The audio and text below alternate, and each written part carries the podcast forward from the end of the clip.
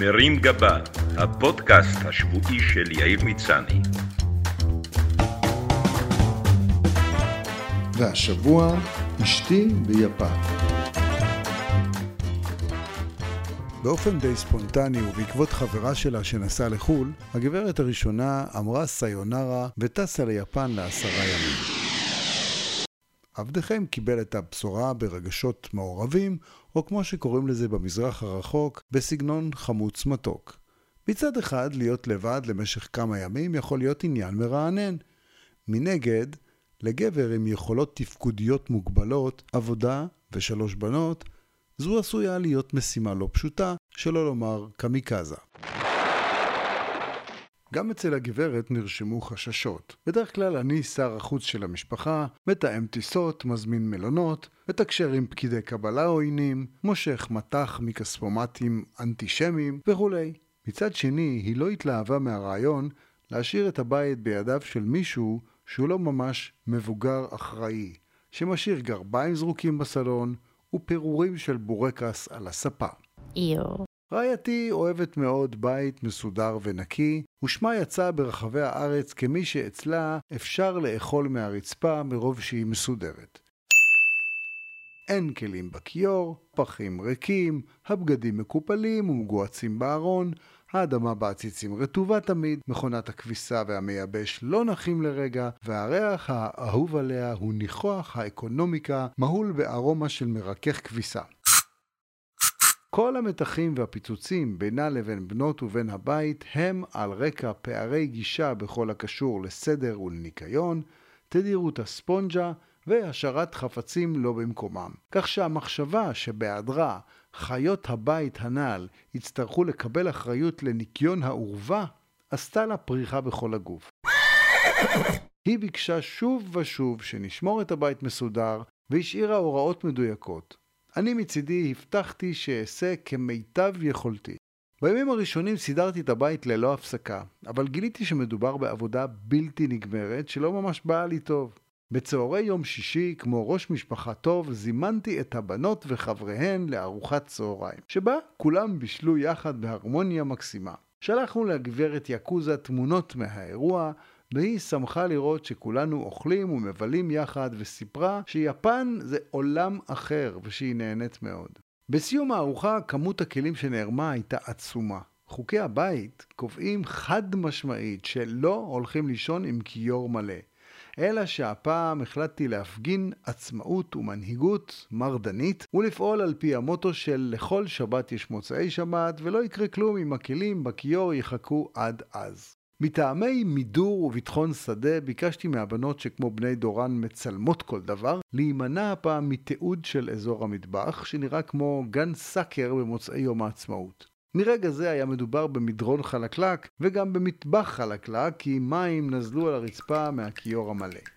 חשבתי לעצמי שבמקום לסדר כל הזמן את הבית, לעשות כביסה, להעביר סמרטוטים וכולי, זו ההזדמנות שלי סוף סוף לחיות כמו מלך, או לפחות כמו ילד עם הפרעת קשב שהגננת שלו נסעה ליפן, ואז, יום לפני שהיא חוזרת, לסדר הכל והיא לא תדע לעולם.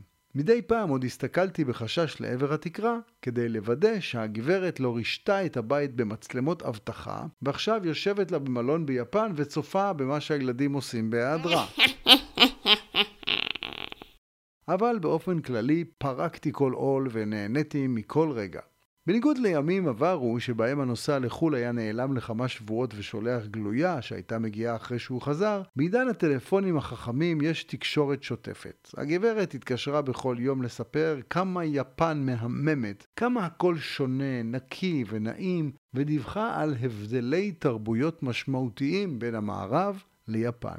היא גם התעניינה בשלומנו. אבל בעיקר רצתה לוודא שאנחנו מסתדרים ושג'וקים ענקיים עדיין לא השתלטו על הבית. היא דרשה לקיים שיחת וידאו כדי לצפות במתרחש, אבל אני כמובן לא נפלתי בפח הברור הזה, וטענתי שהווי-פיי בבית חלש עכשיו, ואולי נעשה את זה מחר. בשיחות דאגתי לשדר מסר כפול. האחד, הכל בשליטה, את יכולה לבלות בשקט, והשני, קשה בלעדייך, אנחנו זקוקים לך ומתגעגעים מאוד, מתי את חוזרת כבר? אחרי כמה ימים נרשמה אצלי התרופפות גם במראה האישי. רעייתי מקפידה שתמיד אהיה מגולח, שמעט הפלומה שיש לי על הראש תיגרס, שהגבות לא יאבדו שליטה ויפוצו לכל עבר, ושהבגדים שאני לובש יהיו מוגהצים ומתאימים זה לזה במידה סבירה. בהיעדרה, אימצתי לוק של פליט ללא מדינה וללא ראי. לבשתי בגדים לפי סדר הופעתם בארון, וללא שום התאמת צבעים. והסתובבתי בראש חוצות, במראה שביום רגיל אשתי לא הייתה מאשרת לי לצאת בו מהמקלחת לסלון. במיוחד ניצלתי את ההזדמנות לבצע מופעי איחוד עם הטי-שירטס מתקופת הטירונות. באווירת החופש הגדול הזנחתי גם את מטלת השופינג, וכך התרוקנו הימ"חים בבית. באחד מבוקרי החג, כששמתי לב שיש מחסור בחלב, לחם וירקות והבית נראה כמו אזור מלחמה, החלטתי להתמודד עם העניין באופן בוגר ולהזמין את בנות הבית לארוחת בוקר בים. אחרי חמש שעות בחוף, בלי מי שתייה או מגבות, כי שכחתי, חזרנו הביתה עייפים ושוב רעבים. בניגוד ליכולות התכנון של הגברת הראשונה שיודעת עוד לפני שיוצאים להוציא שניצלים קפואים להפשרה, הפעם חיכה לנו מקרר ריק. גם לא היה מי שיקפיד על מסדר חול לפני הדלת, והבית התמלא בגרגירים, מה שיצר בפנים אווירה של חצר, גן ילדים או מסיבת חוף במכמורת. קניית אוכל מוכן פעמיים באותו יום נראתה לי מושחתת ולא חינוכית, אבל מתוך הזדהות עם כוחותינו ביפן החלטתי להקריב ולהזמין לכולנו סושי לצהריים. בד בבד, כדי לשמור על שקט בגזרת המזרח הרחוק, שיגרתי לשם מדי פעם שאלות גבריות קלאסיות כמו מאיזה בשר מכינים גולש? כמה זמן הוא צריך להיות על האש? וגם באיזה נוזל כביסה ומרכך אנחנו משתמשים?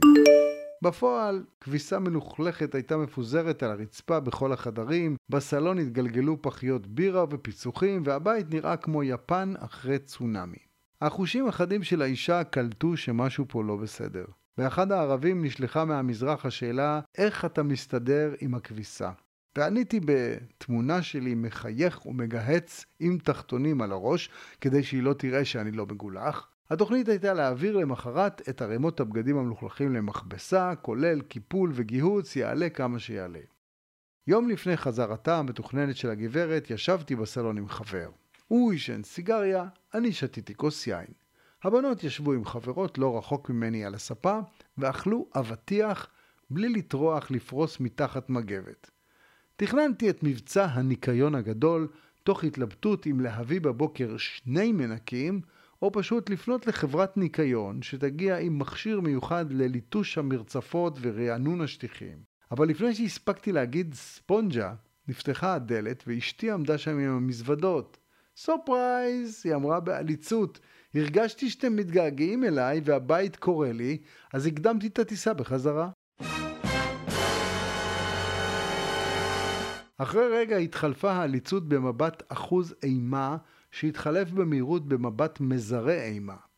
חשבתי לעצמי שאולי כדאי לקרוא למגן דוד אדום רק ליתר ביטחון, כי גבר מסוים שעמד בסלון עומד להיפגע מחבטת טרולי. ניסיתי למלמל משהו כמו, זה לא מה שאת חושבת, ואם משהו נראה לך חריג או מוזר, זה נובע מהבדלי תרבויות. הגברת אפילו לא טרחה לענות, ורק ציינה ביובש שהיא נכנסת להתקלח, ותחזור בעוד חצי שעה. כשהיא יצאה מהמקלחת, הבית היה מצוחצח, והיה אפשר לאכול סשימי מהרצפה. אשתי אמרה שדווקא יפה לי זיפים, והלכה לישון. מרים גבה, הפודקאסט השבועי של יאיר מצני.